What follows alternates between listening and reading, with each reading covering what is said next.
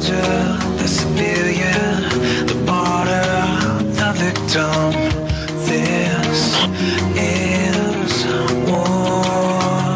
It's the moment of truth and the moment to lie, and the moment to live and the moment to die, the moment to fight, the moment to fight, to fight, to fight, to fight. Hello, and welcome to the quarter to three movie podcast of Fury. My name is Christian Morosky, and I am joined here, as I am joined here, every here, by Kelly Wand.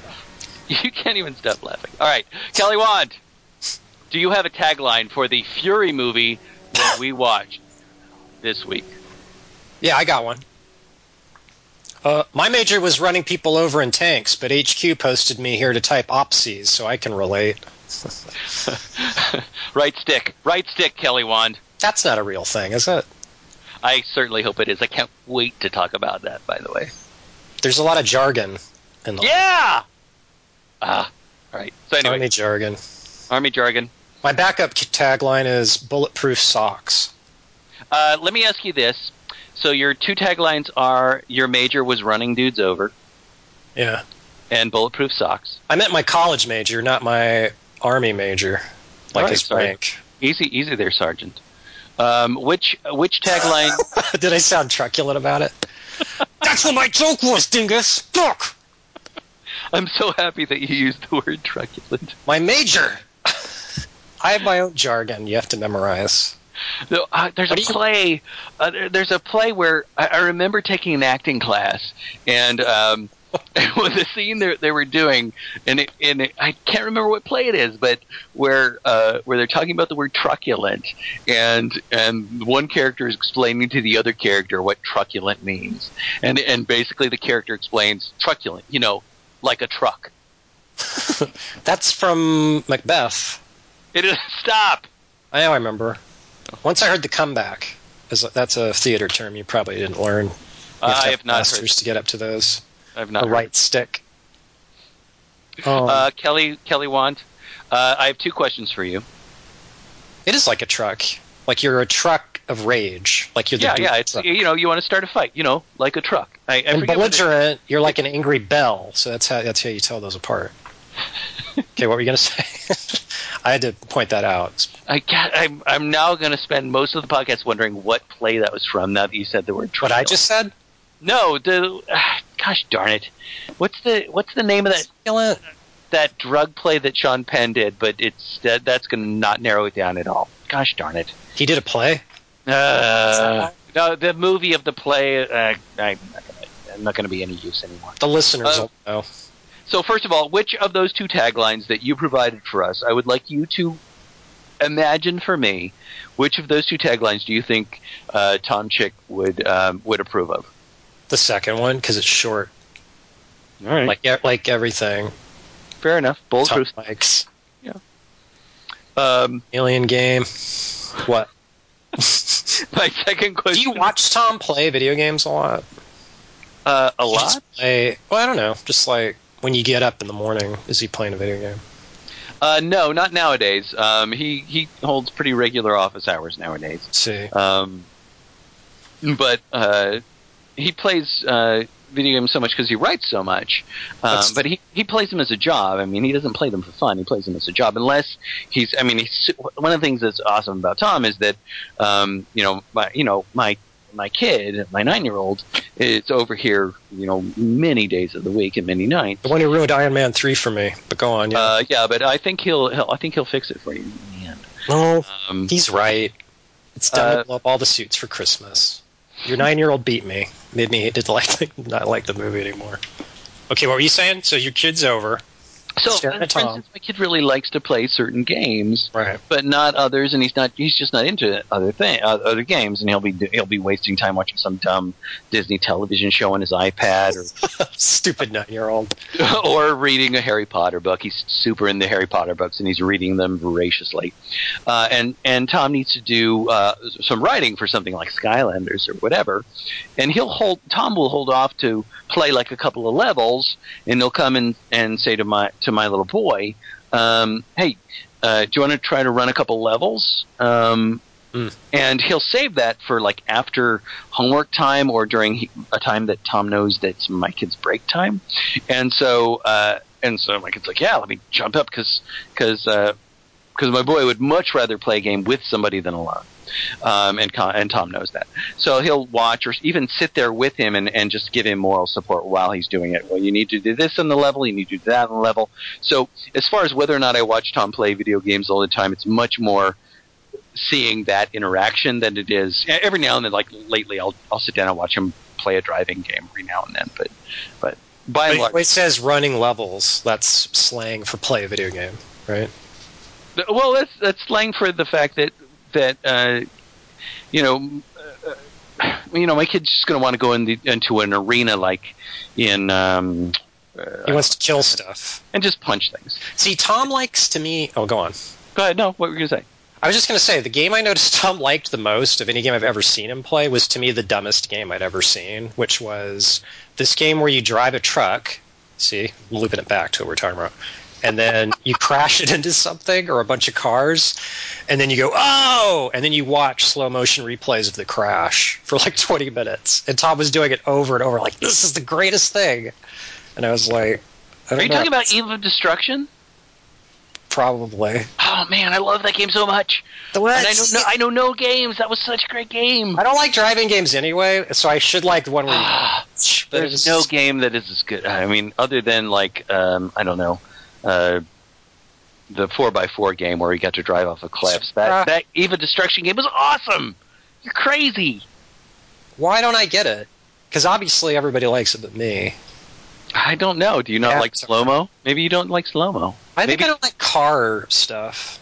Oh, all right. Well, that 'Cause makes it's too much like commuting, even if you're crashing. Like, ah, great. Now the commute's all right. Okay. And anyway, Anyway, let me get us back on. The, my second question for you after the first question was, uh, do you have an IMDb synopsis this week? And Yeah. and for weeks we've been doing this thing where you read this awesome IMDb synopsis, and my word is awesome. Um, uh, and sometimes a listener suggests it, sometimes um, you suggest it, sometimes it just pops into your head fully formed. Uh, what hap- wh- wh- Do you have an IMDb synopsis for us? I do. All right. And last week, uh, listeners knew what we were, what it was. Paul Weimer knew Dungeons and Dragons. I know, isn't that great? Isn't that kind of like losing if you know it in that sense, in that one? No, that was totally winning. That was great. That on the front page, he's like, he got a exactly. Yeah. And, and you know, I, I have to be. I almost guessed that it was it was Dungeons and Dragons, right? Yeah, Yeah, I almost guessed that just based on even though I've never played that. But I love that Paul knew that. That was so great. It's also the weirdest movie. Like even like you go, it's just going to be like mazes and monsters, but without the jokes. this week's IMDb opsis. In a future in which most water has disappeared from the Earth. By the way, there were two synopses for this one, which I've never seen before on IMDb.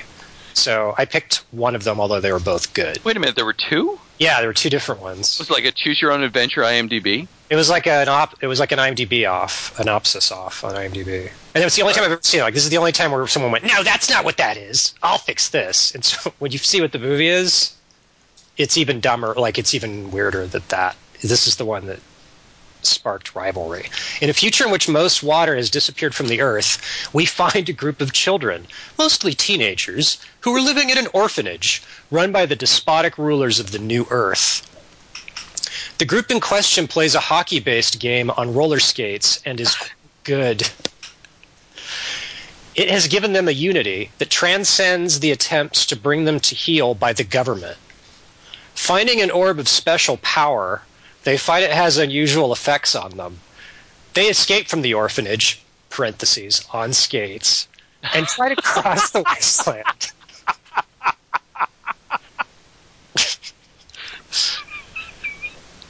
Go ahead. Sorry, I'm sorry. The parentheses what? got me. I know it's civilians whipping out parentheses arbitrarily and try to cross the wasteland, looking for a place they can live free as the stormtroopers search for them and the orb. What? Stormtroopers? So you don't know what movie that is. You're Uh, stuck. all, all, all I'm hoping Oh, a you read it that was one that you would say skates and that I would be able to say the word solar babies, but I don't know if it's that. Shit! I can't. Ah, you do that and not Dungeons and Dragons. Is it solar babies? Yeah. Woo! Wait, what part got you? The skates? No, uh, the the, the orphanage and the kids, and and I was like, is it that solar thing? I don't know what it's called. And then when you started talking about skates, I kind of hooked into it. Okay, you want to hear the other one? Yeah, let's do it. In the future, nuclear war has left the Earth as a desert wasteland where the ocean has dried up, leaving the Earth as a vast desert landscape. That sentence fucking rules. It's got two deserts in it, two the Earths. Ah! See? But the first one, I think, had the water at the for the lack of water was more at the forefront. Of it. Well, the first one was in a future in which most water is from the Earth, right? Oh, okay. in the one of future, here's why Arizona got to be a desert. All right. Fair enough. Wait, it's yeah. In the future, nuclear war has left the Earth as a desert wasteland, where the ocean has dried up, leaving the Earth as a vast desert landscape. So it's like a nuclear war and the ocean both. Never. Most of the water supplies are controlled by the elite corporation E Protectorate, where the E Protectorate takes children away from their families and are forced to live in a orphanage, where they are to be trained as E Police, the E Protectorate security army led by the cruel commanding officer Grok. That's all one sentence. After playing a game of skateball, parentheses, hockey on roller skates. See, that's the one thing they both, both writers agreed on was sizing the skates. That's the one reason. That's the one thing. Never mind. Against their rival team, quote the Scorpions.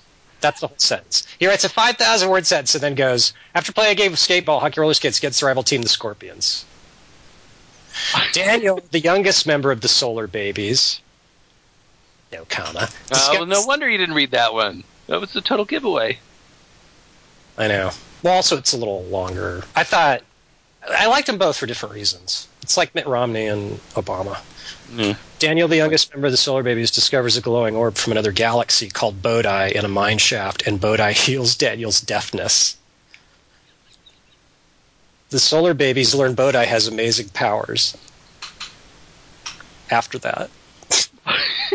and the discovery of Bodai convinces the Solar Babies to escape from the orphanage and fight back against the E Protectorate. Pursued by Grok, who is after Bodai, the Solar Babies travel across the desert wasteland. Ah! It's like a drinking game where the word desert. Where Or the word. Well, how is how is Bodai spelled, by the way? it's B O D A H I, which looks like Bodahi, but I know it's pronounced Bodai because I remember from the trailers because the kid keeps saying it. Oh, well, well, I, I've never seen the movie. All I can think of is either. It didn't look. Yeah, I saw the preview and remembered it to this day, and still didn't. Well, I can think of is is that sort of that sort like Bodhi. Like, isn't Bodhi like one of the characters in um, The Wire. Wire? The uh, that uh, Johnny Utah movie where with Patrick Swayze and Keanu Reeves. He's Oh, Johnny Point Break. Point Break. Isn't one of them Bodhi? Oh yeah, It's you're like right. that surfer's like, "Hey, Bodhi." I, I mean, like B O D H I. I thought it, was pronounced Bodhi, but you said it's Bodhi. That's the prequel to John Wick, by the way. so expect Bodhi to make a cameo. Right. Don't send him anyway, blah bitty blah blah. Moving on. All right. Well, that was beautiful. Are you done reading these awesome synopses? Yeah, we have other shit to discuss. All right. I apologize for, babies. for guessing solar babies, but I, Mhm. I can just as soon as you started apologize reading. for? You're allowed. Well, I, I don't know. I wanted. it. I was excited you got it. I was stoked. I I was should- glad you didn't get Dungeons and Dragons. Now you're making Paul Weimer look cool. That's no, that's no mean feat.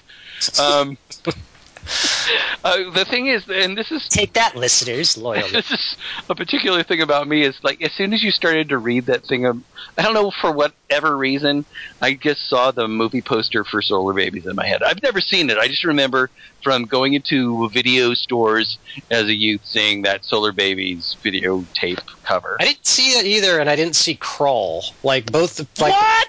I know. Have you never seen Krull? Yeah, because it had a kid in it in the preview. And all, ah, a movie with a kid always sucks. Like he- as a kid, I even knew that. Like Time Bandits is always skating the edge of sucking. Skating. There's no kids in alien movies. Oh yeah, well, no. bad example. There is Oh. aliens. Look, let's just agree that I was wrong. Okay, I agree. I agree to disagree with myself. There's no kids in Terminator. Oh wait, Wait, what? there's no kids in Close Encounters or Poltergeist. Look, I'll make my point later, dingus. We have tapes right. to discuss. Jesus, what's wrong with you? Stop letting me talk. Fuck. All right, we have taints to discuss. All right, so this week, ladies and gentlemen, uh, on the Quarter Three Movie Podcast, we saw Fury. Oh wait, wait. Oh, never mind. Okay, I'll ask you later. Right. Fury. Uh, we saw Fury, a 2014 American action drama war movie about a company of heroes. A band It of was- brothers, if you will. Yeah, sort of. It was directed by David Ayer and written by also a dude named David Ayer. Uh, it stars Brad Pitt, Logan Lerman, Dynasty. Sheila LaBeouf, Michael Pena, and Jon Bernthal. Yeah, I thought so. Uh, Fury is rated R for strong sequences of war violence, some grisly images, and language throughout. You don't even notice the language. Oh, you do from the moment. Oh yeah, the moment he talks about yeah, the moment they say uh, she'd fuck you for a chocolate bar. You know, the- Uh, yeah. Anyway, we, we haven't given any spoilers away yet. Uh, so let me, uh, before we move on to Kelly's awesome uh, movie opsis that will give spoilers, let me give you a couple of numbers that uh, have just given have been given to me fresh from the quarter to three research department. That's right, our research department. Yeah, we use a teletype here. Uh, so Fury, according to Rotten Tomatoes, which is based on a percentage of reviews that are positive, Fury has an 81% Hmm. on Rotten Tomatoes. Uh, top critics give it a 69%. I mean, that's not a funny number. That's interesting. all. That's note- noteworthy uh, artistically for other math reasons. It's true. That's all I was thinking about. That's why I laughed because I was impressed by the number. Oh no, you like numbers. You're a number dude. What was it So again? 81% is the usual number of Rotten Tomatoes. What was the other one? Uh, 80, 81 for the normal, 69 for the top. Sorry. Uh, Metacritic, which is the average rating from various reviews, uh, is a 64 out of 100. that's not funny at all. I don't think. I don't think that's funny at all. Remember the Jaws chick when she said that? Uh, I don't know what that movie is. Uh, the box office this week, Fury was number one. Uh, Fury was number one with twenty-three million five hundred thousand dollars, uh, which um, uh, is weird unless you look at the fact that last week Dracula Untold was number two with just about the same amount of money, twenty-three million. Left Uh, Behind was number three. Did we report that? Left behind. Oh yeah, we did. Yeah. Uh, okay. Uh, this this week though, number two is Gone Girl. Number three is something called Book of Life. Huh? I don't, I don't even know what that is. What is that? I don't know, but it, It's not Terrence Malick, and it's so it's got to be a kids movie. Those is. are two It's things. a, only it's two a movies kids on. movie. What, and what and the re, the only reason I mention it is because it it is above the number four movie, which is this big, huge release kids movie, Alexander and the Terrible, Horrible Movie, Yeah. Very Bad Day movie, which was hugely pushed. But I think Book of Life has um, sort of a uh, I don't know a, a Latino sort of a Hispanic sort of thing to it. As for I, I mean, I just glanced at it, um, but it's one of these movies. Again, at first I thought, well, maybe it's one of these Jesus movies, and I just missed it. Um, but the Life It wouldn't be that. That happens every now and then, where you get like a like a movie that's just promoted by churches, and that like plummets past other movies. But it was surprising to me to look at the numbers and see that Book of Life, this movie I've never heard of, beat the Alexander movie. Bill is Alexander White. Oh yeah, it's Lily White. I mean, it's, it's white. Steve Carell is the dad of a bunch of uh, Oh, my God. a troubled kid, you know. He couldn't be whiter.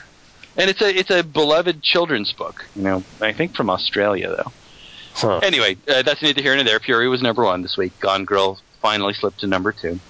Um, but uh, I think we've we've washed uh, we've laundered the numbers enough. Kelly Wand, is there something that you would like to say about Fury that would be I don't know related to the plot or something? I'm not going to guess. Tom would be much better at guessing what the heck. No, he wouldn't. All He stinks at it. No, he's awesome at it because No, he he Oh. lays he lays in the weeds. He digs a trench. uh, that's he wants us to think he does that. Now, I used Uh, to. I- I, thought that for months, and now I think he just want. It's he's not. The weeds are the jungle. no, no, no. That guy. He knows what he's. Smokey is the bandit in this instance. Hmm. Why can't right, well, what would Tom? why, you- why is Coors Li- Why can't they bring Coors? What's with it in Smokey and the Bandit? Why is Coors such a special beer? Uh, Anyway, sorry, I, I didn't mean to derail you. Anyway, what would you call this, I thought it this was- thing about the the Fury movie we saw? Furopsis.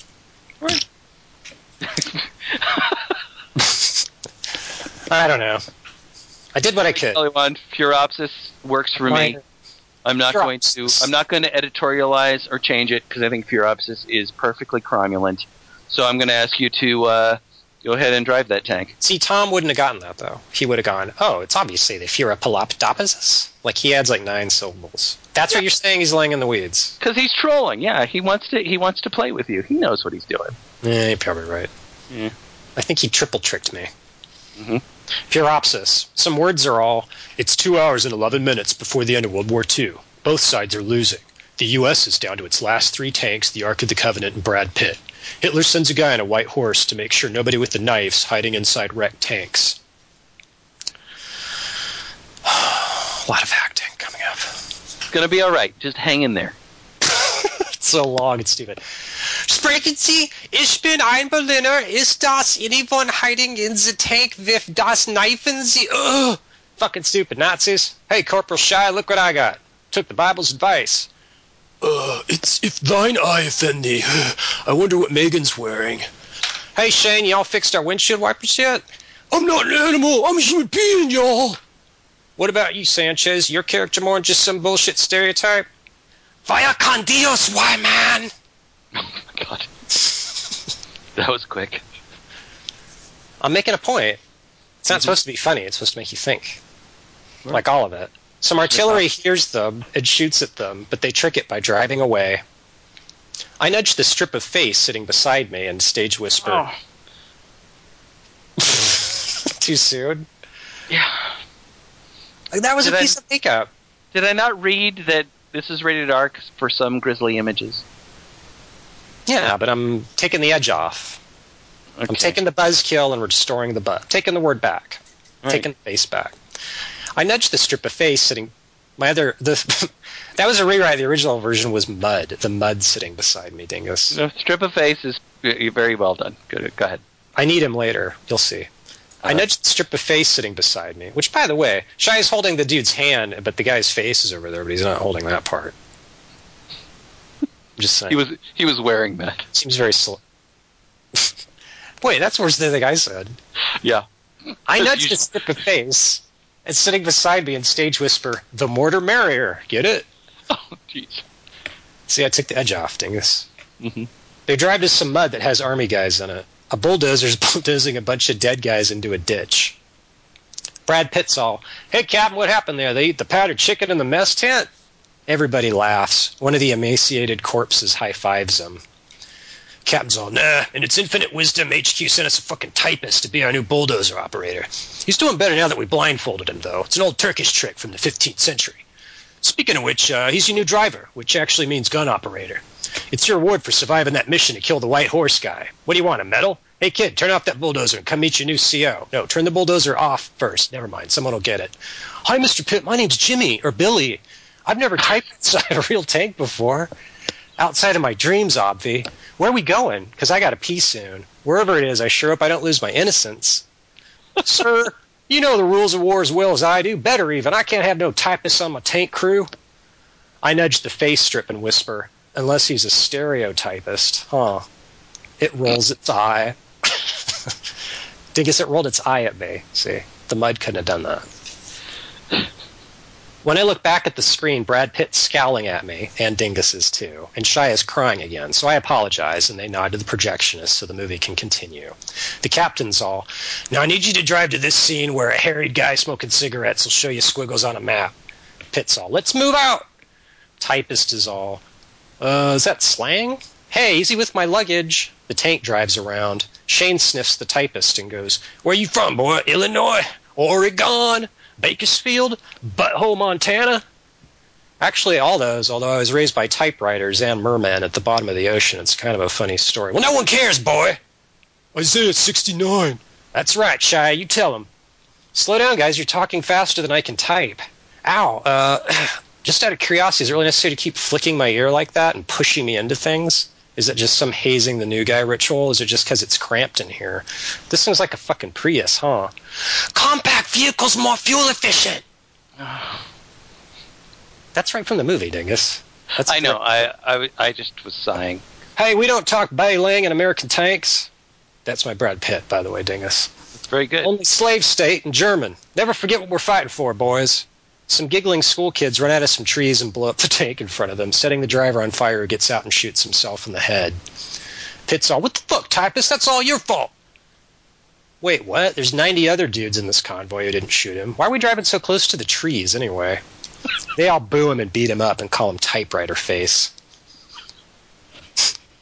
That's what it was like. Greatest generation. Pitt's all, Listen up, typist.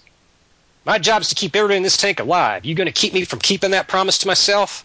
Plus, whatever my orders are. All right, all right, Jesus. They drive some more. They come to some mud with the screaming SS guy in it. Brad Pitt's all, pull over. Here, take my pistol. Now shoot that German POW in the back. Uh, shouldn't I at least use the tank gun since that's the one that I'll be. Shut up! Trying to make a man out of you, boy! He uses his hand to force the typist to shoot the dude while the other army guys stand around and chant, ass to ass, one of us. Eventually, it's a twofer. Eventually, one of the bullets finds the German guy's spine. He dies instantly. There, typist, you see? That's how it's done. Think you can handle that? Uh, yeah, as long as you physically overpower me, like every time I shoot a bullet, yes. Welcome to the Army, son. Shane, you type up the paperwork on this, sir, incident. Let's move out. Wait, why Shane? I'm a typist. Shouldn't I be the one? I've had just about enough of your lips, son. Lip, son. Hang on. I've had just about enough of your lips, son. Rack 'em and stack 'em. Let's blaze. Yeah! Okay, so you're saying turn the key and start up the tank? Kid, you just don't get it, do you? They drive to some mud with the guy smoking a map and looking at cigarettes. Pitt, about time. Here's the 2x4. We're one of these X's or mountains here. I drew a circle up here, but someone erased it while I was taking a smoke break. Need you and your boys to cross this open field and do nothing in this town. All our radios are broken and we're low on blindfolds. Just have to use binoculars till I-Corps sends us a 4077. Any quest... Oh. The typist is all, look, Sarge, I got him. Brad Pitt scowls. That upset you. Yeah, it just uh, the It's too sudden. They drive to a town with an old man in it. Pitt's all, hey, Grandpa, you happen to notice where the guys who hanged your relatives are at? The old man gives them a piece of his mind. After some machine guns give a soldier a foot injury, they park in the driveway of the only house in town. Brad Pitt sees a German lady cleaning her drapes inside. He's all, come here, typist, time to make a man out of you again. Did you ever see Fear and Loathing? Never mind, I got some eggs. Brad Pitt kicks in the door and persuades the middle aged German lady who lives there to let Typist have sex with her hot young cousin because they're both, quote, young and alive. The aunt's not totally on board with this, but Pitt sweetens the pot by making her cook. Typist and the hottie come out of the bedroom looking flushed. the Girl's got- not totally on board with this.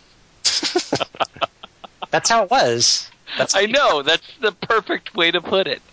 All right, keep going. that's an accurate summation of her. It is absolutely, and I'm laughing because it relates to a bunch of stuff I want to talk about later. But you're that's perfect. You put it so succinctly. Very well done. Go ahead. I got on. you with Opsis. Typist and the hottie come out of the bedroom looking flushed. The aunt looks at the liquid paper speckling her cleavage and typewriter ribbons trailing out of her dress and scowls disapprovingly. Brad Pitt's all, lady, it could be worse. The door bangs open and in trump Shia LaBeouf and the other cock blockers. Shane's all. it's like a Lenny and Squiggy moment, kind of, huh? Shane's all, we smelled eggs. Who's up for some rape? Jesus. Leviticus 9-11. Michael Pena's all, why women? You like horses? Shane looks up from licking and spitting all over the Fräulein's eggs and goes, come on, man. Some of us are trying to eat here. Michael Pena's all, many dead horses on Normandy Beach. Shane teabags the piano and farts in his own face.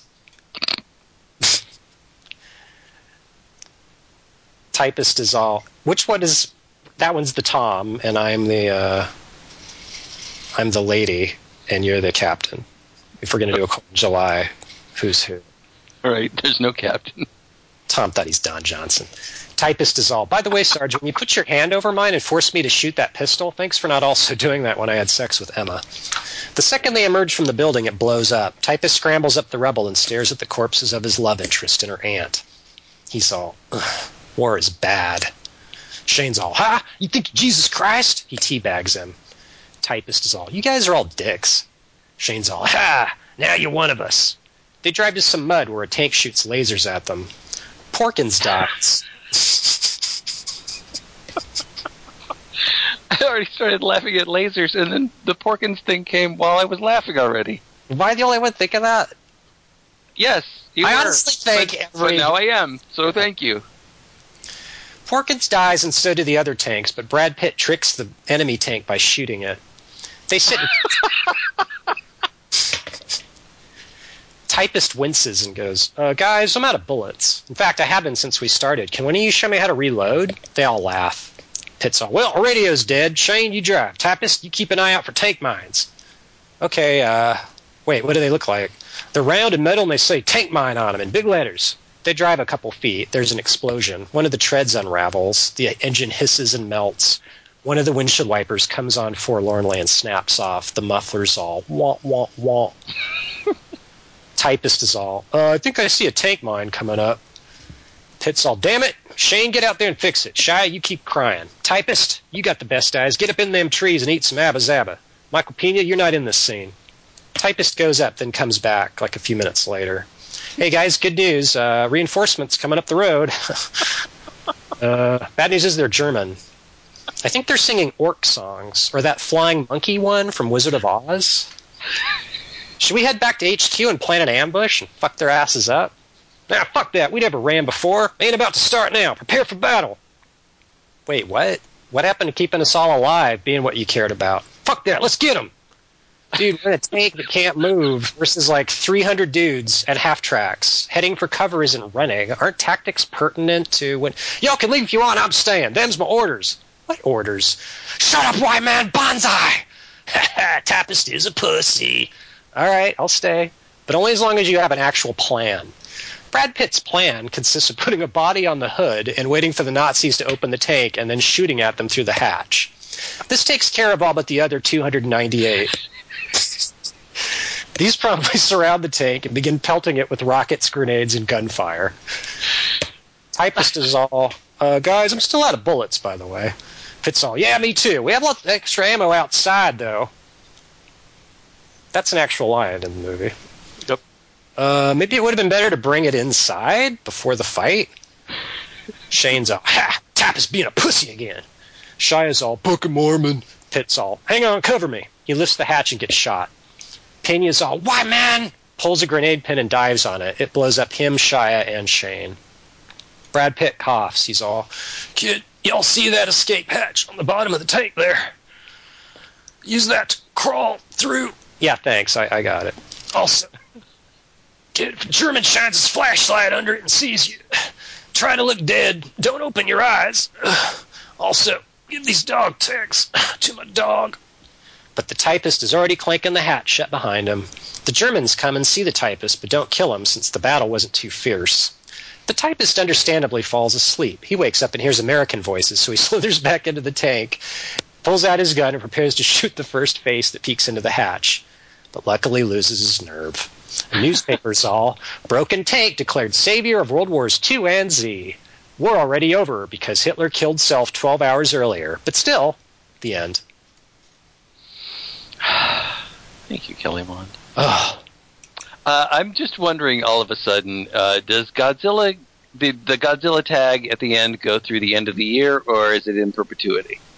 It goes on as long as Godzilla goes on. All right, fair enough. Good. Or as long as your Seven- opsies are first. impregnated by plutonium, I guess. What the? Dingus, What? don't put science into this. Without Tom to call Sheriff Shotgun or whatever it's called. I want you to know that I watched End of Watch after I saw Fury. So, Oh, oh no! well, I'm so excited that you did that. I wanted to impress you. Did you? Is this the first time you've seen it? Yeah, I hadn't seen it before.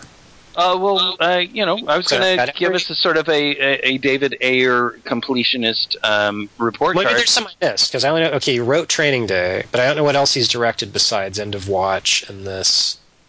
Uh, Uh, Uh, well, he directed. He, I'm forgetting something good, right? No, no, no U five seventy one. That submarine. no, no, no, no, no. That's not him. no, he that's did- him. Isn't he it? did not direct U five seventy one. He didn't. He wrote That's it. John Morrow, I think. I don't He know. might he might very well have written it, but he did not direct it. Uh, I, I'm almost certain it's, it's a it's a dude named John Morrow or something like that. But anyway, no, he has he's directed uh, the most important thing. I mean, he directed Harsh Times. That John was his Mostow. Yeah, you're right. Mostow, Mostow. Thank you. I thought it was Morrow, but Mostow. You're right. Uh, but uh, but I don't know if if uh, if he Harsh Times I haven't seen. Uh, okay, Harsh Time. Well, he, he of course he wrote Training Day, and then he he wrote and directed. I think he wrote and directed it, but he definitely directed Harsh Times, which has some of the feel of Training Day, but sort of from the other side of it. Uh, and then he did some weird. He did this Keanu Reeves thing called Street Kings. Um, What? yeah, I've never heard that title in my life. yeah, it's Street Kings. It's Keanu Reeves as this cop and who's running around. I watched a little bit of it uh, tonight. Couldn't watch the whole thing. Then he he directed uh, Sabotage, which is this Arnold Schwarzenegger uh, DEA caper heist Ew. movie. from what the- year? Uh, it was just a couple years ago. It might have even been last year, actually All right. um, but I can't remember. I just remember Tom. Basically, if Tom feels comfortable enough to tell me the entire plot of a movie, including the final twist, I know he's certain I don't need to watch it. And, and I ended up trying to watch it, and it's unwatchable. It's just. Uh, it doesn't look like it's directed. Yeah, Sabotage does not look like it's directed by the same guy who directed this movie or End of Watch. Uh, End of Watch ended up on my uh, top ten list for the year it came out, uh, and then uh, uh, actually it might have been End of Watch, Sabotage, and then this movie. Um, but what did you think of End of Watch? I really liked it. Um, I noticed something about all his movies, it, it, but the ones I've seen, including Training Day and um, and Fury, which is that it kind of jumps the shark in the last 15 minutes where his protagonists kind of throw the game. Hmm. Like I thought that the last mission in Fury was a little unnecessary. Like they didn't need it wasn't like they had to stay there. They just kind of arbitrarily threw their lives away. Okay. And I think that happens to. I think Denzel watched that call in training, or no, Ethan Hawke makes it in the end of Training Day. I think. I think he's sort of like he has the drop on Denzel Washington, but kind of fucks it up. Well, Training Day was yeah. And well, Watch, that's just too. his. That's his writ. He didn't direct it. He wrote it. Uh, No, no, I know. No, Uh, Okay, all right. Fuqua, but it's like it does seem like in end of like they have cover, but instead they they make a break for it. I Uh, don't all know. right. All right. I see what you're saying. And that always Well- comes to the end. Like I really like how he does action, and I really like a lot of the action in Fury. Like I definitely think it's worth seeing for the acting and the action in general. So overall, do you do you? I mean, I'll, I'll let you say first. Uh, I mean, uh, you said a lot of things that are interesting that I want to hear about as far as the stereotypes of the dudes in the tank are concerned. But Yeah. overall, did you did you like the movie? Did you not like it? Did you love it? Did you hate No, it? No, I did like it. You did. I don't think I, I. I'm not sure if I loved it or not. I really like the action in it, but there's some dead spots, and I'm ambivalent about the scene with the ladies Yeah, yeah. I think we need to really talk about that. because it comes really early in the movie. Like it's a huge buzzkill in a Fear and Loathing kind of way. and then it comes right between two major sequences. I don't know. It's a very strange choice. I thought, considering. No, no, it's not only a buzzkill, but it lasts for a Forever. long time. It lasts for much longer than you think it will, and it, I, and for me, it went in a direction I didn't expect it to go. I mean, it lasts. The, the scene lasts for a long time. Yeah. And it's yeah, it's like a twenty minute sequence or more. Yeah, it definitely feels like immediately followed up by major battle sequences. Like, okay, fuck all that. Now back to this. And then the the the actors don't really look like they're still reeling from that. Like the kid doesn't even seem to be thinking about it anymore. It's like, okay, gotta fucking shoot the gun. Well, Like you don't think it. You don't think it affects him going forward because Yeah, I think it's- that. Go ahead. Well, it does affect him going forward, but it doesn't seem like it. I'm trying to remember. Does does the thing with the that's that comes after Brad Pitt's like made him shoot the dude, right? Oh yeah, yeah, yeah. Because so that's, that's how Brad that's- Pitt makes it up to him. Well, you know, that's kind of what I wanted to make uh, make a parallel between. Because, uh, you know, let me just uh, be fair. You mean you said you, you- that you like it, but you know, you know, you know, I don't think you love it. I, I absolutely love this movie, but I think it has some Right, really big problems to it. And I think your your point about um, the protagonist sort of uh, quitting the field at the end is really interesting to me. I'm not sure I agree with you, uh, and I find the ending somewhat unsatisfying. But I was Yeah. I was bowled over by this movie, but part of my problem is um, I was emotionally affected by it all the way through. I mean, I I was really affected by it because of because of the um, the character building of it. Uh, it really affected me emotionally in a very very resonant way. Um, so I really loved it, but I think that your assessment of what happens at the end is probably more spot on than my evaluation of it is. Um, Well, while I was watching it, I was sort of where you were at too. I was really tensed out and freaked out by the claustrophobia of being in a tank and fascinated by what I thought were there was at least lip service to some logistics. And the, the action sequences were amazing. well, it's, I don't think it's lip service to logistics. I think it's it's straight up. I mean, that's one of the best things about this movie. That tank jargon, and you referenced the word jargon early on, and I wrote that in when I was writing up this movie, and I spent a lot of time writing it up. That jargon stuff, uh, I am all in for that. Yeah, yeah. I it's mean, just like none of the battles. It's all like kind of a. It also, I think it's uh, one of my. It all takes place in a single day movies. Am I wrong? I don't remember any Oh. night falling. Well, geez, I don't know. You might be right about that. So maybe that's part of what happens. Is like they're so fatigued by the end because they come into that camp just torched and at the Well, end of the holy shit, you're right. You're absolutely right. So that that actually. Wh- Maybe which that's mean what- which makes his arc so weird. I mean, because Yeah. the because you know, I mean, I, let me uh, uh, before I get into that. Gosh, that's so much.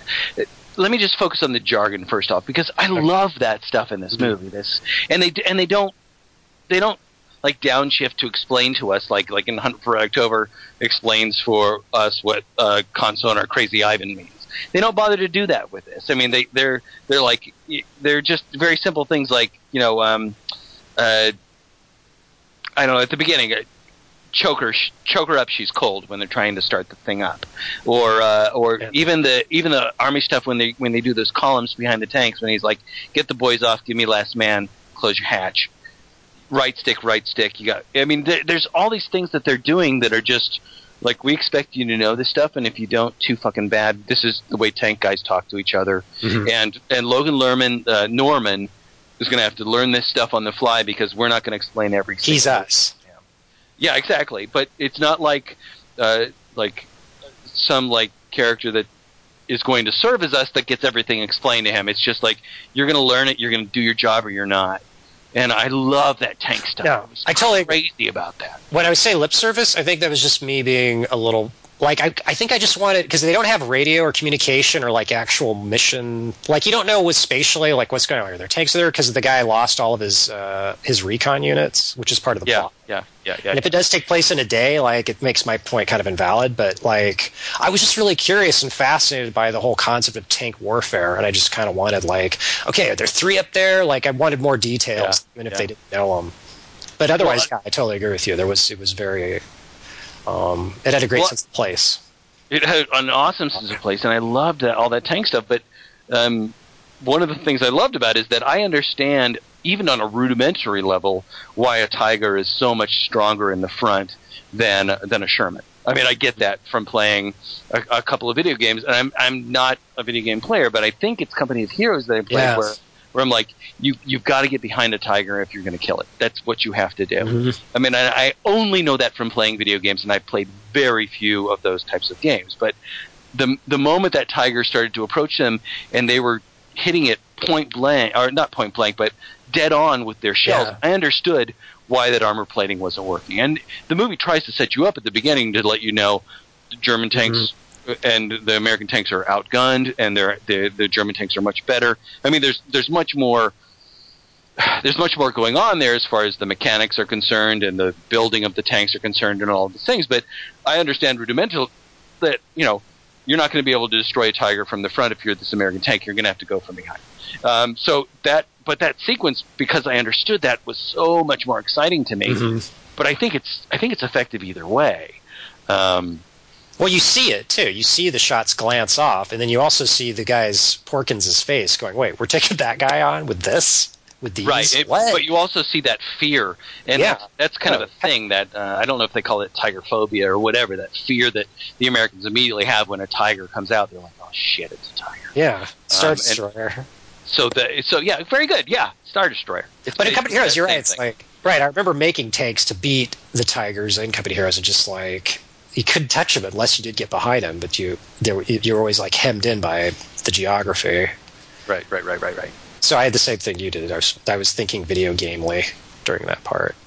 I wanted to, But, uh, I- that's the thing. I get the camera view from the isometric. So it's a cool. But- look.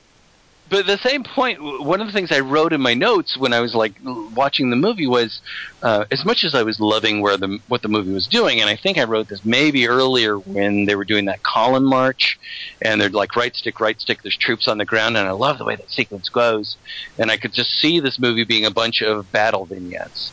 And what I wrote was, is that is there a story here?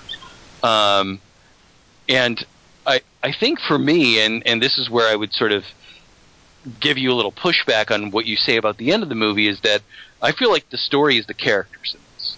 And I think Sure. that by the time you get to the end of it, you understand, oh, that's that's the story. But it's not like we have to go from point A to point B to get such and such done because this guy just says you go hold those crossroads. That's where you're. That's that's your next mission. But that's not the story of the movie. The story of the movie is, you know, that sort of standard um, rookie fresh out of the academy and the veteran who's about to retire leading him. But if it's just 24 hours in their lives, then that's the. I mean, I've noticed the David Ayers movies are all kind of like that. They don't really worry about story too much. Oh, Like yeah, you know, actually, that's a good point because End of Watch very Yeah. much has that. Although it's not that same. It's it's two brothers who are at the same level. Right, exactly. So their jargon's a little different because they don't have a, a newbie to to educate. Right. But it's also it also covers months in their lives. But ev like that movie ends with like and like you're not even sure. Like, wait, is he just Don't Jake- don't don't, don't, say, okay. don't give away the ending of End of Watch. Okay, I think. Uh, but I It's hard to say understand. if it was a I understand where you're going with it, Right. and 'cause I want I I will want people to see End of Watch. I want any person to see End of Watch. I love that movie. I watched it again, and I just I cannot tell you how much I love that movie. Uh, I'm so happy that you watched it again. Yeah. I mean, it's okay if you don't like it as much as I do, but No, no, I I'm do. crazy about it, and and I I wound up in it accidentally because um Wait. c- yeah because my son and his mom were going to see like Frankenweenie or some movie that I did in in 3D that I would didn't want to see, and it just so happened that End of Watch was starting at the same time, and I'm like, you guys go see Frankenweenie. Do you mind Oh, if I go see End of. Watch? Yeah. And I went to see this, and it's one of those things where you're like, you wind up in something, and you're just like, holy shit! It's, oh my god! Yeah, see where we didn't do a podcast about that movie because it was only it was 2012 when the podcast. I know. I I think it's that one one of those things where it's just timing, where there's so Something many other else things came coming out? out. Yeah. Well, I definitely like that, and I liked Fury too, and I, I like David Ayers, his movies in general. I like what he's trying to do. I, I like what he's trying to do too. Um, what's weird about watching a couple of those other movies is if you're trying to, when you watch like something like Sabotage, from the moment it starts, it feels like it was directed by somebody else. Yeah. Well, we Uh, never know. Like uh, scripts can go and directing go through it. Like he has to deal with Arnold too, so maybe who But knows? yeah, well, definitely. But he wrote Sabotage and directed it. Yeah, but you never know. Or just he was wasn't inspired that day. I but can- it might have been controlled my, more by the star. Who knows? or But just it- the money. But the moment it starts, you're like, who who directed this? But the moment Fury starts, the moment End of Fury, right? I mean, you feel you feel this sure hand yeah, like taking it's a care. great opening. Great opening. Um, let me. But I, I- just want to go ahead. What were we gonna say? I was just gonna say, I just, I, I, just, I don't think st- as a writer, I don't consider. I personally find story a little boring to worry about. I think that's one of my weak links too. so I'm all for David Ayers. Like it's the thing I'm talking about. The end, the last 15 minutes. Like as far as like resolution and stuff, I don't really care about that stuff. Like it's a war movie. Like who's gonna live, who's not gonna live. I think it. I think it's a. You said it wasn't as very as satisfying an ending as you would have wanted. Um, it's not quite as poetic as End of Watch. You come out. Well, no, I, I it's But I felt it was- certainly not. I mean, End of Watch, I don't find a, a satisfying ending either. I don't think it, uh, it's because I don't think it makes sense. yeah. I, I think what happens at the end should be clear, and I think it's a cheat. And I think I think the exact same thing is true of this. yeah. Um, but that's just that might be my own bag. Um, but even if that's true, I still. but I would I wouldn't say it is poetic. If you're going to talk about poetic, I would talk about Thin Red Line. But but that's but David Ayers is not going for that. He's going for something completely other. Yeah. Um, and that's fine because because the the the uh, I think the track going of this movie is is an arc of two characters, and those arcs have sort of they they describe sort of a, a different um, angle structure, uh, and I like that. I like the I like the way this movie. I like I like the character arcs in this movie. I love them. Actually, I'm not sure I'm buying. I mean, Logan Lerman does fine. Um, and I love the way he's lit. I love the way he's shot. I love the things That's that he Norman? does. That's Norman. Yeah. He does fine. Uh, yeah. I mean, it's a it's a thankless role in a way, like because we've seen it so many times, and I know that's yeah, the thing yeah, yeah, You, where you talk about if it's something we've already, if it's something you've seen before, done not as well, even like you'll knock at points. I've noticed Yeah, I do have a tendency tendency. it has to be completely original every time. Um, but no, that's the thing. I'm not somebody who, when I, you know, and when I'm talking to my, you know, my kid about writing sentences or when I think about writing, I don't think striving for originality is something that you should go for. I think that that's. Uh, it has its place, I would say. it has its place, but it's it's chasing ephemera. I mean, I don't think trying to find something original is what you should go for. But I do, I, I hypocritically, I do tend to make that mistake sometimes. You're right. But it's not hypocritical if you go, okay, I'm give, making an exception in this case for other reasons. Yeah, well, sometimes I think. Eh, you know, it's a David Ayers movie. What do you want? I don't know. There's a lot of love in this movie. Um, A lot I do, of violence. A lot of. lot of well, I do want to ask. I, I. God, I want to. I want to talk to you about that. About the way women are treated in this movie, Yeah. um, and that whole idea of. Uh, what, what do you think about it? What do you think about the way not only that, mainly that upstairs scene goes, but but the danger to women in this It's movie? a very strange scene because it sort of comes.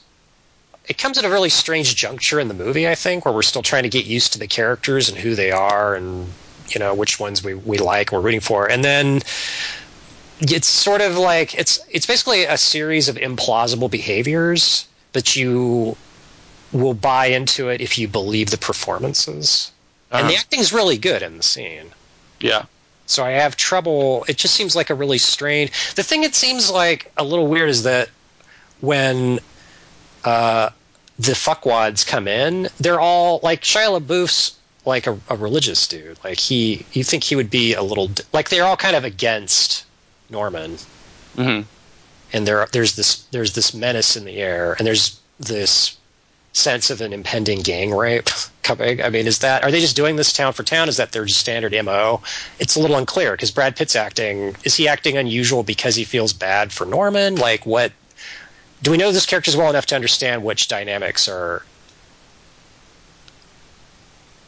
normal here? Um, well, I think there's an element of um, Because the payoff is, of team building. To be quite honest with you, of know, of how Brad Pitt has kept this group together in this, this specific type of structure. And this is why I was bawling through the last half of the movie when they're in the tank and Brad Pitt starts quoting verses back to Shia LaBeouf. Um, is that when he's sitting at that table, and you know, that's the standard version of the this particular scene is that he just punches some guy in the face. But instead he lets them there's a give it there's a give and take. He's like i'm going to let you guys run for a certain amount and i'm going to pull you back. I'm going to let you run for a certain amount and i'm going to pull you back. You're ruining my meal. I'm going to spit at you and this is how i'm going to control but i'm doing this to keep you alive to keep me alive and now to keep him alive. Um, but it's this it's, he knows he needs every single one of them he knows he has to let them have a certain amount of independence. They're it's like a family or a or a pack of dogs. I don't know which way to put it. Um, but he goes, he's the, he goes into the that house with the eggs with that plan, or is he assuming? I think he's always been carrying it around, and he find and he sees it. I mean, this this we have rest and relaxation. I, I think that this is something that he's probably been through before. But he brings Norman with him, doesn't bring the rest with him, and then they just kind of barge in later. Well, I think that that's but Like how much of that's happenstance? Well, it's not happenstance. It's them also. They, they're coming in. Their intention in going in there is to get Norman to do something for him. Yeah. They've got a they've got a whore down there that they're going to take him to. I mean, they- they're they're trying to do a crude version of what Brad Pitt is trying to do upstairs. right. Um, but Why can't they just be happy for him? Exactly. but y- you know, more sort of the thing I'm wondering about is that sort of weird threat of rape that goes on throughout that scene, even at the beginning, and how they shy away from it, and whether it's the character or the movie, and, ex- and Brad Pitt's the executive producer of this. Yeah. Um, whether it's him trying, it, it's him being vain and shying away from it, uh, or whether it's real. Because for me, um, when he forces Norman to shoot that guy, that's tantamount to a rape. Uh-huh. Um, he's forcing him to do something he doesn't want to do. And what the movie allows that character to say is, "My conscience is clear, and I'm going to keep it that way." I I never surrendered. But all of the women in this movie surrender, and it's either they're acting like they like it, or they want it, or they're surrendering and bartering their bodies in order to stay alive. Well, so they're allowed to. him. What'd you say? Well, yeah, okay. So you're Well, why why does she really like him? She's known him for ten minutes. I mean, she's she's doing something to survive, and she might. Uh, Is that that's not consent any more than what Norman does is consent? But the movie No, allows Norman to have his conscience and kills her. right. So, I mean, is this simply a matter of, of the way women are victimized in wartime, or is this sort of filmmakers in America? Um, I don't know how to put this quite. Uh, and I was and I was talking to uh, uh, I was talking to a woman about this today, and uh, this is the the woman I went to see the movie with. Like, how do you feel about it? I mean, what, uh, is this just a, the weird way that we view sex and uh, sex opposed to violence in American movies, or is this is this the way that it goes in on wartime? And for me, it's a very difficult thing to balance. And I don't know if you if you caught that, or or if you not caught that. That's the wrong way to put it, or if if you have a feeling about that. Uh, I wasn't sure because I wasn't sure what the purpose was. Um, I mean, it was kind of, it kind of reminded me of like in in Jaws, the novel, like Hooper has sex with Brody's wife, but Spielberg cut that from the movie part because he's like, no, I got to have the camaraderie in the boat. Uh, That just makes it lamer. So in this, I I just don't know. Like, I don't know Right. if it because they're the only women in the movie. Am I? Unless I'm forgetting somebody. Well, you, you don't know. There's more. I mean, there's that first woman that you see that they taunt him with, where they're like, "You could fuck her for a chocolate bar," and he's like, "That's not true." Oh yeah, they go by the They side. of them. And then when they get into the town, there's the women that hey, come and see my tank. And the women are like, yeah, let's do this. We're just going to be totally willing. We're willing to let you do with us whatever you will. And then there's women who are hanging. I mean, the, the, the hanged women that are all outside that the SS hanged and put the signs around. Um, so, I mean, it's not unusual that in a movie about World War II there won't there aren't going to be that many women characters. I mean, this isn't Captain America. We don't get uh, an awesome kick-ass woman character. Um, but the women all No, you get Black Widow. What are you talking about? yeah. But it's it's this this whole like I, I don't know. I just felt weird about it. That that I mean I think to, but I don't know why he wanted us to feel weird at that point in the movie. Well I don't know I don't know but I, I don't know that how you deal with that in an in an honest way, and I don't know that this movie does. I don't know that it's Yeah. them shying away from it, and Brad Pitt just gets to be the noble savage, and he's like, um, "You go ahead and take her, or I will." And you know they're you know they're young and they're alive, and they're going to do it. And he Right. doesn't have to do anything. He's not going to rape them, but and he's going to protect them from all of the bad guys in the room, kind of a thing, or what we're supposed to think about. I think it's what you said. I think it's it's showing him as den father, Yeah, but it's very specific to what like it, like you said it goes on for so long that I I try to reconcile it with the rest of the movie like is this part of a a motif that I'm not seeing are all the battles somehow linked to that like is this just another cuz you you made that point where it's like he does kind of rape Norman when he makes him shoot the dude Right. And it's right after that so does that mentality pervade the second half of the movie too in just ways I didn't pick up on I don't know. I, Because maybe afterwards, just that. A company man. He's like, all right, yeah, this is the best job I ever fucking had. He's saying it along with them. Right, right, right. And then he'll he'll he'll do he'll follow Brad Pitt down any any hellhole that Brad Pitt leads him down. Right. I mean that's it. I mean I, I'm sorry to I'm sorry to lead us down this sort of bummer No, no, path. well, he, you know, we're reflect, we're doing a movie podcast about a weird scene in a movie that we're both like, Well, I know I just I just can't escape that sort of feeling of like the the way that the threat of rape is held over uh, uh, not only characters but audience members. Um, and and as we get into get into that room, that's what we're supposed to think, but it never actually goes there and, until I mean, Yeah. and when the other members of the troop get there, the idea, and you're right, you, you made that sort of thing about gang rape happening is like it, th- this could happen, but we know Brad Pitt is noble and he's never going to let that happen. But the way he doesn't let that happen for me, uh, kind of reconciles it. Not reconciles it. That's the wrong way. Redeems is a better way because because he's clearly he can't beat down um, John Bert. I forget Jon Bernthal's character name. Shane, Uh, What'd you say? Shane. I don't know. Yeah, maybe he can't beat him down. He needs him to fix his tank. I mean, Right. quite frankly, he needs every guy in that room to do what they do. He needs them. But he's always bullying that guy to get him to do what he wants. That's what makes that guy do it. Right, but that's sort of their personal dynamic. But he doesn't he doesn't like just punch the guy in the face. Right. Because that that kind of physical domination isn't going to work in that room, isn't going to work for their tank family or their their tank pack, whatever they are. And so for me, even though that, that scene is unsettling for me on a personal level, once they're in the tank later on in the movie and they're talking about this is the best job I've ever had and they're passing around that bottle, you know, I'm bawling. I mean, I'm just I'm you know I'm such a sucker for that kind of thing that that sort of that male bonding relationship that beautiful like, sort of the, the these guys are stuck in this little room together. There's nothing like that other than maybe a submarine. There's hmm. nothing like that. I mean it's beautiful. Well, it's harsh.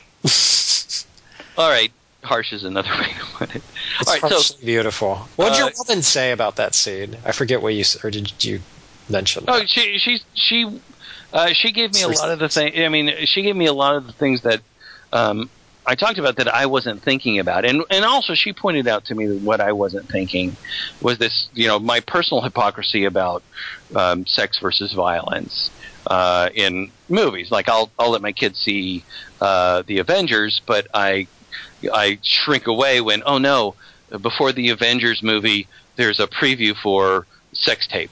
Oh, I don't want him to see that thing about sex, but I'll let him watch, you know, Black Widow kick the shit out of some guy.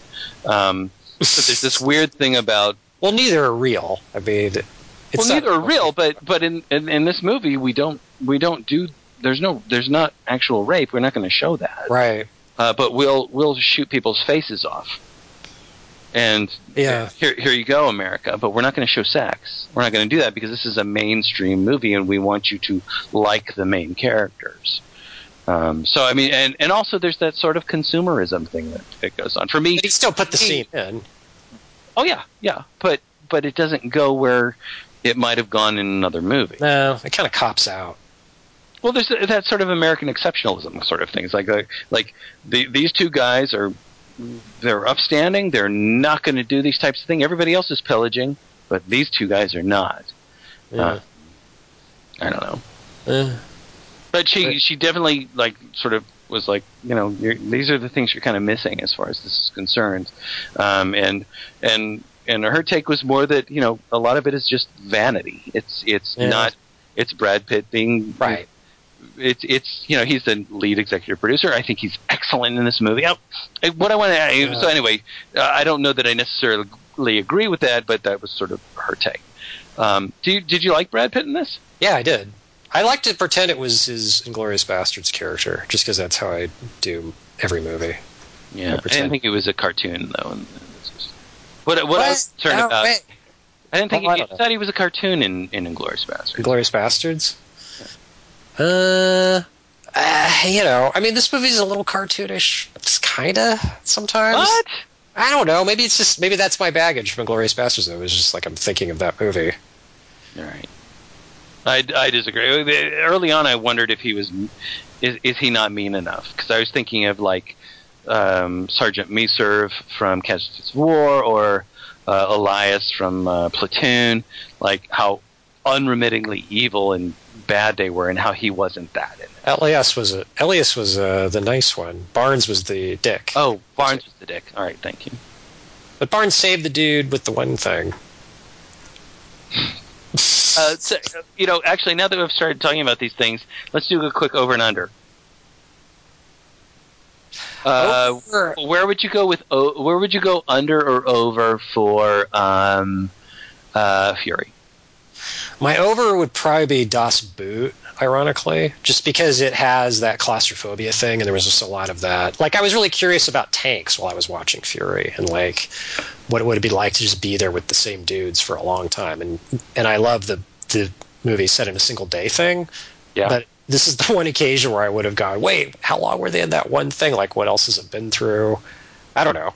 So, like Das Boot, it does it has less characterization, I guess, probably. But there's a lot of like,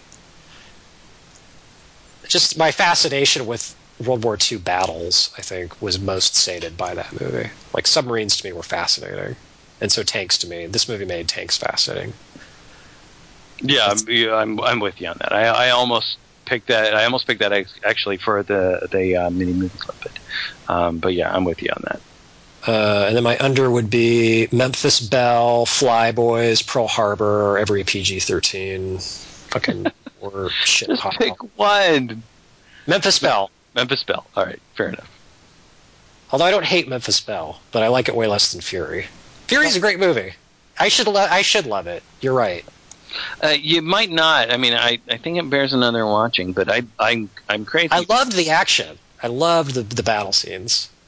Well, that that tiger tank battle and that Yeah. that, that column battle Yeah. where they're where they're getting the guys to get get up and get behind Yeah. them. I was n- I Troops thought on the ground. They almost run over those dudes. yeah right stick right stick. There's troops on the ground. I love Yeah. that. And I love little images like that dude had been run over a bunch of times. That skeleton.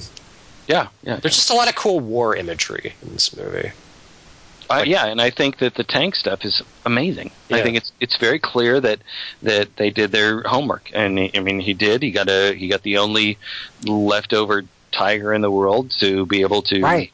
be in that scene, and uh, it, it's not historically accurate year wise, but it's it's a tiger, um, and the Shermans. I mean, I love I love that stuff. Uh, for me, my my uh, my under would be uh, Saving Private Ryan. Uh, I think this movie is much better than that. That Uh, Normandy stuff's good. yeah, if you want to, if you want to look at Saving Private Ryan as a as a short movie, as a short film Yeah. uh, about the beach, that's great. but most of the movie doesn't make any sense because it's a Yeah. flashback from a character who's not there for the entire Right. movie.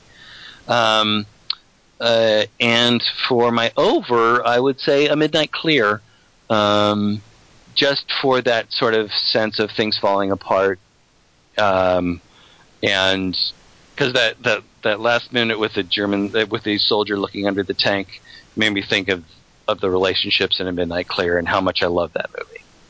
Ugh. I remember they spent a lot of time in that house, Midnight Clear. Yeah, okay. So uh, anyway, so that's our over under. But uh, moving on now. Um, this is our, uh, you know, every every week we will try to do, and this is uh, for for people who couldn't couldn't see Fury this week. Um, we'll we'll talk about another movie that was inspired by last week's movie, which is Dracula Untold. I know this is totally weird. It's pretty convoluted. I think that's It- that is one of the problems. But we watched Dracula Untold, which inspired Kelly Wand to tell us to see another movie. Um, and it's a movie I had never seen before. ah. You know Um, what ties in with this week's movie too? All right, well, I'm excited to hear you talk about it. Oh. I, I had never seen this movie before. I've never watched it, and you when you mentioned it last week, and I'm not quite sure why you did. I can't remember, but you told me to see it. Uh, based, uh, you we saw we saw Dracula Untold. You said let's see this, and then we'll talk about this at the end of next week's movie podcast. And this is uh, an opportunity for people to jump in because we can't do a three by three until uh, until Tom comes back, which you know we're we're looking forward to happening. We're not going to do three by three until Tom jumps back in. Uh, so we're just going to do this little mini movie club thing where people can jump in at the end. They can write to us at three by three at quarter three dot com and give their reviews for next week's mini movie club. So anyway, Kelly, what did you suggest that we watch this week? Oh, I thought we should call it. By the way, as a new name for the feature, I thought maybe we'd call it the Mini Penny Movie Club of Palooza. All right, that's great. That's, that rolls off the tongue. A little sauce in it. Yeah? Take the Yeah, I like that. bitch. All right. Good. So I recommended we watch Time After Time, directed and written by Nicholas Meyer, who also wrote and directed Star Trek II: Wrath of Khan. And Yeah, he prior- did. Yeah, and he wrote and directed Seven Percent Solution before that, which was a movie where Holmes meets Freud. So Oh. it's kind of like his. So you know, I re- I picked it for Dracula because I thought it was like a cool origin story about a real dude, which was like Dracula Untold. Because this movie's like about H.G. Wells fighting Jack the Ripper, but I also, and this is why this was one of the movies that I saw when I was a kid that made me want to be a writer. Not because I deemed it really well written, but because he was like a super fucking badass writer and like an inventor, and he had he outwit serial killers. He never bolted and ran, and he got the girl. And not only to leave her century for him, but he got her an RL because Mary Steenburgen fell in love with Malcolm McDowell, and they had two kids together. What? So yeah, they In- fell in love wa- making the movie in RL, and so then they they got married. So think about that when you watch it, All right.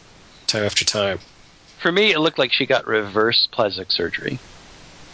She looks so weird in this movie, and she looks so beautiful, like as an older actress. I don't remember how she looks. Uh, what like her face? Yeah, her face. Oh, Her face looks like uh, like like she got retroactive plastic surgery. I mean, she looks more beautiful the older she gets. I mean, I don't know if you can give somebody a better compliment, but uh, watching her later on, uh, I mean, she's perfectly beautiful in this, but watching this, knowing in my head how she looks later on, is weird. It's weird. It looks like it looks like they've done CG to make her into this movie. Huh?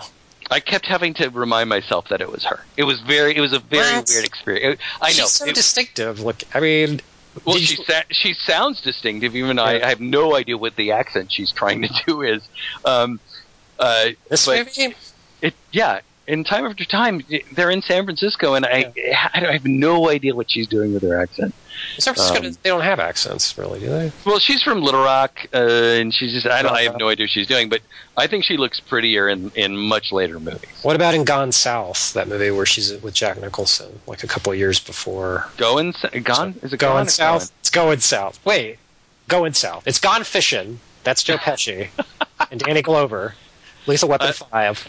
I have I have no idea. I just know that uh, as she gets as she gets older, uh, for for me as a moviegoer, it's weird to suddenly go back. I'd never seen her this young, and she looks fake. I That's remember weird. thinking that about both Ann-Margret and Jane Seymour. Like they didn't look as good when they were younger, but then upon more viewing, like of them younger, I went, "Wait, what? No, they look great. they always look good." I take them then or now. What am I talking about? But uh, anyway, I'm sorry to derail you. It was just one of those. No, no, no. I could talk about. So, uh, so what? Oh, this made you want to become a writer? Well, yeah, but like I said, just because he was fucking, he was like a really, he got like writing was like didn't even really play a part in the plot, but he got all, all these other adventures. So I go, see, if you write, you can still do all this other shit. You don't have to be like Ah, esque. It doesn't mean you're gonna not have adventures and stuff. You can still invent time machines and fuck around. And Jack the Ripper is your best friend, but you trick him with some Deus Ex Machina key. oh, and something I didn't know, I only found out this weekend, was uh, the f- like the guy who wrote the novel that Nicholas Meyer based the screenplay on wrote a sequel to Time After Time, a book sequel set in 2010 that just came out like a couple of years ago, where H.G. Wells and Mary Steenburgen have to travel back to 2010 to get Jack the Ripper again. Only this time, Jack the Ripper's a woman, and the book's called Jacqueline the Ripper. that's awesome. No joke. So there you go. Time I definitely thought they would be doing more time jumping because of the title. yeah. It's mostly fish out of water kind of comedy. Yeah, yeah, yeah. I, I the, probably, the, uh, the special effects are hilarious. yeah, I know. I I saw when I was a little kid, so that's my excuse for probably. Oh, I, I'm not going to knock it for the special effects. I mean, it, It's, it looks like, a TV show, kind of like you. Oh yeah, yeah, yeah. Really? It, it looks like lens flare. Uh, No, I mean not the whole thing, but the the special effects when the when the time travel happens, it's just these weird like lens flare. Like it's just terrible special effects. But I'm not going to knock it for that because it's an older movie.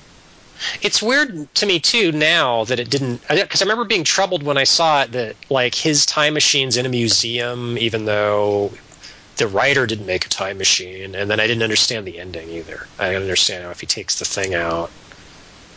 Uh, I didn't understand the the very special secret key that makes Yeah. uh, David Warner like disappear into. Yeah, what? What was that? they try to explain it at the beginning um, that if you remove this, and but I couldn't figure it out. It's not very suspenseful to like think about like oh he just has to pull a thing out and that solves all of it. like they don't have a physical fight like he's he's up against a guy who stabs people like that's that guy's superpower but he tricks him by unstabbing the machine But it's also with kind of with his consent because uh, he's he they look at each other and he's like, "I'm gonna Right. get this out," and the guy's like, "Yeah, you might as well." yeah what Do you remember the Do you remember what the name of the time traveling uh, machine was? no it had a name Yeah, it was called Argo. Odd. I don't remember that is there anything cool like when he travels through time or does he just wake up in the museum which is No, no, it's this ridiculously long, and this is you know between you and me, um, ridiculously long 2001 sequence of just like like space field, like that's what it's like man or like the Willy Wonka tunnel, but it's like the Right. Willy Wonka tunnel like times five. It's just terrible. But the the, big, the biggest surprise for me is all the gay humor. I don't remember any of it what are you talking Oh man, Really? Yeah, Yeah, I wouldn't have got that. As a kid, I would have gone, what?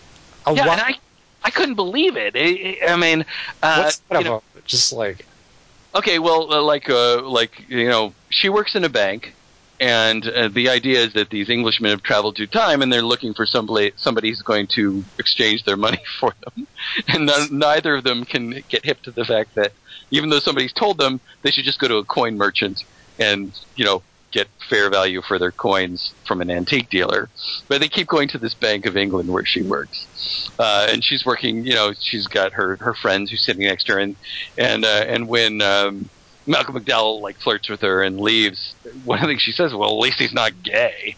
And then what? What's Yeah. that mean? Why would she say that? She's in San Francisco. She's a San Franciscan native. She would be all, ugh. I have no idea. And then there's this this other there, these other Wait, she says that to him? Because he wouldn't even know what that means. No, no, she says that to her friend. She's like, "Well, at least he's not gay." And then later on, there's this thing about like uh, something about a dyke, and there's this there's this weird lesbian humor, um, but it, which it's which seems totally out of place for this particular time period. And as I'm sitting there watching it, I'm I guess we're just more puritanical now, um, but but this sort of very loose gay and dyke humor was very weird for me. Mm, would she say that like? Like she'd say that to the friend, like if she'd slept with him. Like, well, on the upside, it, he wasn't gay, so Yeah, well, We but it's, sex, it's so that kind of thing. It's like it's kind of like a Three's Company level joke. It's like, well, at least he's not gay, you know. It's weird. It's it, it, it just it just took me so by surprise. It's not a joke you would necessarily hear, and and not something that I would have expected from a movie this this old. yeah. I But it's just so great to see Malcolm McDowell and and David Warner like fathom Fighting. I mean, they're so it's so much fun to watch, and their hairdos are so hilarious. yeah. and the, the the outfit that David Warner ends up getting this groovy like denim outfit. Uh, uh, you know, it's just I, it was just such a pleasure to watch. I'm so, Ada McDougal's the Scottish place. See, yeah, see, pretty good. when's the last time you saw Ice Pirates? That movie's like super racist. Uh, last time I saw it was never, so you can put that in your hip pocket for the next time you have to come up with something that you want me to see. Yeah, for the mini mini penny movie Club of Palooza. Yeah, exactly. Uh, do we have any uh, listeners? We have three All right, people who actually submitted to this harebrained scheme. All right, it is a harebrained scheme, but we do ask listeners that if uh, then and I'll, and I'll name a movie for you guys to watch next week, and you can just write us in at three x three at quarter to three dot com. So, do we have any listeners who have mentioned anything about time after time? We have three. Uh, didn't we? Wasn't there a rule where they could only write ten words or something? You know, I said that originally, but you know, until we get they seem to have ignored that edict. all right, good. That's fine with me. Paul Weimer writes, "Oh, what? No, I was just going to say read whatever they write. David Warner versus Malcolm McDowell doesn't sound like a first class conflict at first, but time after time gives us just that. The urban and Victorian period is spot on, and the fish out of water story combined with the chess game, nicely symbolized by the opening chess game. Between the two men in the present, give the movie a grounding and solidity. See, everything was a chess game back then, huh? Oh, I forgot that they were doing that chess game. That's good. The social commentary of the movie is heavy handed, as Dingus just noted, uh, but still as relevant as ever. I fully enjoyed my rewatch. Uh, that was me saying the Dingus thing, by the way. Paul Weimer didn't know what you just said when he wrote that. He didn't do a time travel thing. okay. Dave Perkins writes I skipped to the end of your Dracula podcast to see what movie you were going to watch this week and heard Martyrs, so I watched that, and then I listened to the podcast beginning What? I was wrong. Wait, we said Martyrs? When did we bring up martyrs? All I remember was bringing it up as Oh, yeah, that's right. that you weren't something at- that you made me watch that I hadn't watched before. yeah. Tom said you wouldn't be up to, to and I defended you. I went, no, Dingus is a man now. I, I didn't shoot Nazi in the back and got him a hooker. Uh, and then I listened to your podcast from the beginning and realized that I was wrong. So I watched time after T- the Time After Time trailer and realized that trailers were horrifying back in the 70s. I really wanted to talk about Martyrs, Dave. You know what? Martyrs. Fair enough, Dave. I'm trying to think of a martyr's connection to Dracula Untold. I guess he was a martyr Hmm. because he set fire to himself with the sun. Isn't that what martyrs do?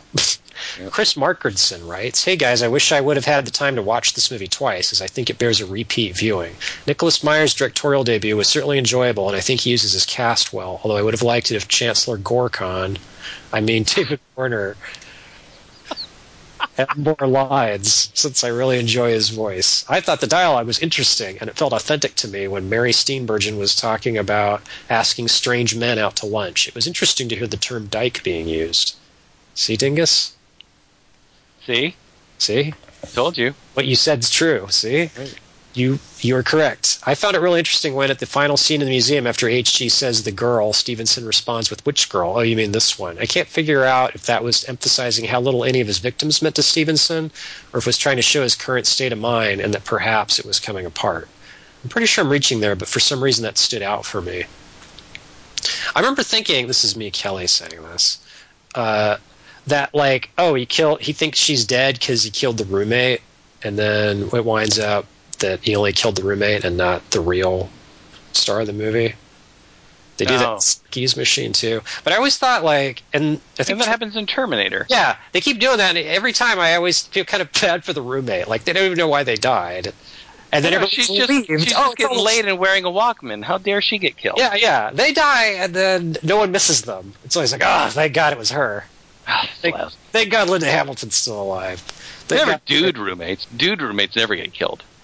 Uh, Although the dude, yeah, the dude. the dude in Terminator 2 with the milk carton. Yeah, what's his name? What's that guy's name from Roxanne? Uh, Tom would know it. I can't remember that that, that actor's name. Damn it. Uh, Meyer seems to have had more than a little success by using a man at a time as an antagonist or protagonist in a few of his later films. What? I don't know either. Thanks for letting me ramble, Chris Markinson. um, is that is that are those the That's only it. people who wrote in? Three people. All right, let, let me do let me real quick before before I bring up the movie I want you to see next week, Kelly. Uh, Chris Markinson, uh, I have to call him out. Um, in a very good way uh, because he has compiled on quarter to three um, links to every single movie podcast we've ever done. oh, he's Um, right. he's that guy. He's uh, Mark Quack. Um, uh, and he uh, sent us uh, uh, sort of a, a birthday card saying because tomorrow would be our 500th, uh, the anniversary of our 500th podcast uh, which is a little bit bittersweet because we've had to do I don't know if this is three or four without Tom, which is exceedingly painful. Uh, but uh, but for good. the listeners and for us. Yeah, for the listeners and for us, uh, we know this, but um, keeping momentum going is a good. Mhm. Uh, but Chris reminded uh, me and us that we've done this for five years now, and he sent us this email uh, that le- that it, well, first of all, he, he did these these these uh, threads that that break down all of the three by threes, all of the music we've chosen, all of your taglines. Uh, every, it's just awesome. It's great. Uh, no, ugh. Don't. ugh. well, I was looking at and I, it was, I don't know. It made me want Oh no, a podcast. no, no, that's a terrible. You thing. shouldn't. It's it's such a great it's such a great document. Mm. And when he was uh, talking about doing it earlier in the year, and I was thinking about why that would be a great idea, and I couldn't really talk about why it would be a great idea. Uh, I was so excited that he was doing it. Um, so I'm so happy that Chris did this. But then he, after he's finished doing most of this, um, he sent us this email that talked about the three by three picks and who has chosen what the most um, for their top picks. He's a madman. Oh, he is. Um, That is well. insane. Well, he's he's just a, this great guy who who said, "Look, I I, I can't contribute for these reasons because you know I'm from Canada and and you know, they don't take they don't take my money in America. Um, so I'm going to put in this yeah this this uh, this labor of love. Uh, so that's what Chris has done, and I'm just I couldn't be more grateful to Chris. But That's he a lot of love. but he he did this breakdown of the number of times each of us has chosen certain movies for our picks. Can you guess what the number the, the the movie that has been chosen the most times by one podcaster is? Uh, God, that's a good question. I would say you. No, it's got to be Tom. No, it's you. It's definitely not me. No, it's me. Okay, I'm stumped. All right, if it were me, what what movie do you think I would have chosen the most number of times? Midnight Run. Midnight Run has been chosen by me eleven times, according to Chris. What? That's nothing. I would have thought it was thirty. It's it's eleven times. It it uh it ties eleven times for me choosing Rushmore for a three by three. Oh, yeah. Which uh, when Tom and I talked about this, Tom decided that that means twenty two because they might as well be the same movie. Yeah. But it's not. So eleven times for the most times I've chosen a movie that you guessed. Now, what would you guess Tom would have chosen most for a movie? Vinion. Stop. Uh, What's the movie he can't Um, help but bring up whenever he can bring it up? uh, Star Wars? You're going to need a bigger number. Oh, Jaws. Damn it. Jaws. Tom has chosen Jaws 12 times. Oh, no. Yes. What a loser. What movie do you think you have brought up the most times? Probably zapped. And guess how many times? It's eight. 16. What? I'm the worst? really? I don't think that's the worst. That's the best, Kelly Wand. Wait, I'm. 16's the winning number. Like I've mentioned. Zapped more times than either of you. Your second movie, Alien, you've mentioned 13 times. So you beat us both twice. You're awesome. Wait, well, I've only seen like three movies. I think is the Well, that's a good point. it's not winning anything. And the other movie you've chosen 54 times was MacGruber. MacGruber 54 times. I'm just kidding. I was just guessing. But anyway, I, I just love that Chris picked that out. So, so Shit. I've I've done um, I've done uh, Midnight Run and uh, Rushmore Rushmore 11 times. equally. So Uh, whichever one you do a twelfth wins. Yeah, Tom has done Jaws 12, and you've done Zapped 16. Zapped. So the winning movie is Zapped. Oh, That's a better easily. movie by that math process. And Tom's a mathematician. He'll back me up on this. And I've only seen one scene in Zapped. Which part? Well, the Polaroid. The scene. boobs? Yeah, the boobs. Oh, they weren't really hers. They tried. They tried to get her to do it. Well, we all tried. She's having none of it. She was kind of like their character. She's had it had enough with telekinesis and boobs. Well, well, I haven't. And Heather. I know. I haven't either. All right. So for the uh, anyway, uh, anyway, thanks to Chris. Chris, you did. Uh, you've done. The, you're so great. I'm so happy with uh, with the work you've done, and See- really just want to call you out. She's not getting raped though, even though he's telekinetically opening her shirt. It's cons- Um, I'm gonna have to say I'm gonna have to side with Jennifer Lawrence on this and say that, that that's a sex crime. So oh. Uh, anyway, uh, out of that weird thing that I just said, I will now say that the movie I want you to see next week ah, that is inspired by um, Fury. Uh, it's kind of a weird thing because I, cause I kind of was thinking about Das Boot. I was thinking about a couple other war movies. Um, but instead, there, there's a moment in this movie where they attack a bank, and there's a lot of tanks going on in this movie. And this is a movie I have not seen in a long time. And this movie was really, and Fury was very heavy for me and very emotional for me. So I'm going to go in a different direction.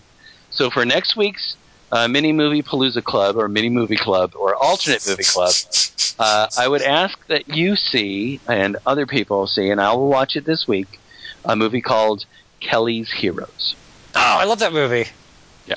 Ah, you Uh, guys keep picking movies that I've seen. I'm always relieved. Uh, well, I I hope you see it again, Kelly. But if you Yeah. can't, that's all right. Um, it's your namesake movie, but Yeah. Uh, but as I watched this, and as I thought this week about what movie would I go with, um, I want to go in sort of a different direction thematically or tonally, I should say, and and ask people to see Kelly's Heroes. Oh, So there you go. See Kelly's Heroes. We'll talk about that in the mini movie club next week. And for next week's movie podcast, Kelly Wand. What are we seeing next week? that was the theme, not the title. All right. So next week's movie will be. I'm so excited. I've been looking forward to this movie since my my birth. Uh, John Wick. Keanu Reeves is John Wick. All right, John Wick. Although I was eyeballing Ouija, but yeah, what you You're can't. wa- eyeballing way too great. I can't wait to talk about taglines next week. Uh, but uh, so next week we're going to see John Wick. Please join us for that uh, if you can. See Kelly's Heroes and join us for the uh, mini movie club. Uh, until then, I am Christian Morosky. Until uh, Tom Chick gets back, I will be uh, uh, moderating this thing, and I am joined by Kelly Wand. Don't set him off. Don't John Wick. To the soldier, La, la, the civilian, the martyr, the victim. This is war. It's the moment of truth and the moment to lie, the moment to live and the moment to die. Kelly, do you know what this, what the name of this group is? Uh, Sparks. What'd you say? Sparks. It's called 30 Seconds to Mars. Oh, Do you know who's singing right now? um, Buzz Aldrin. Close. It's Jared Leto.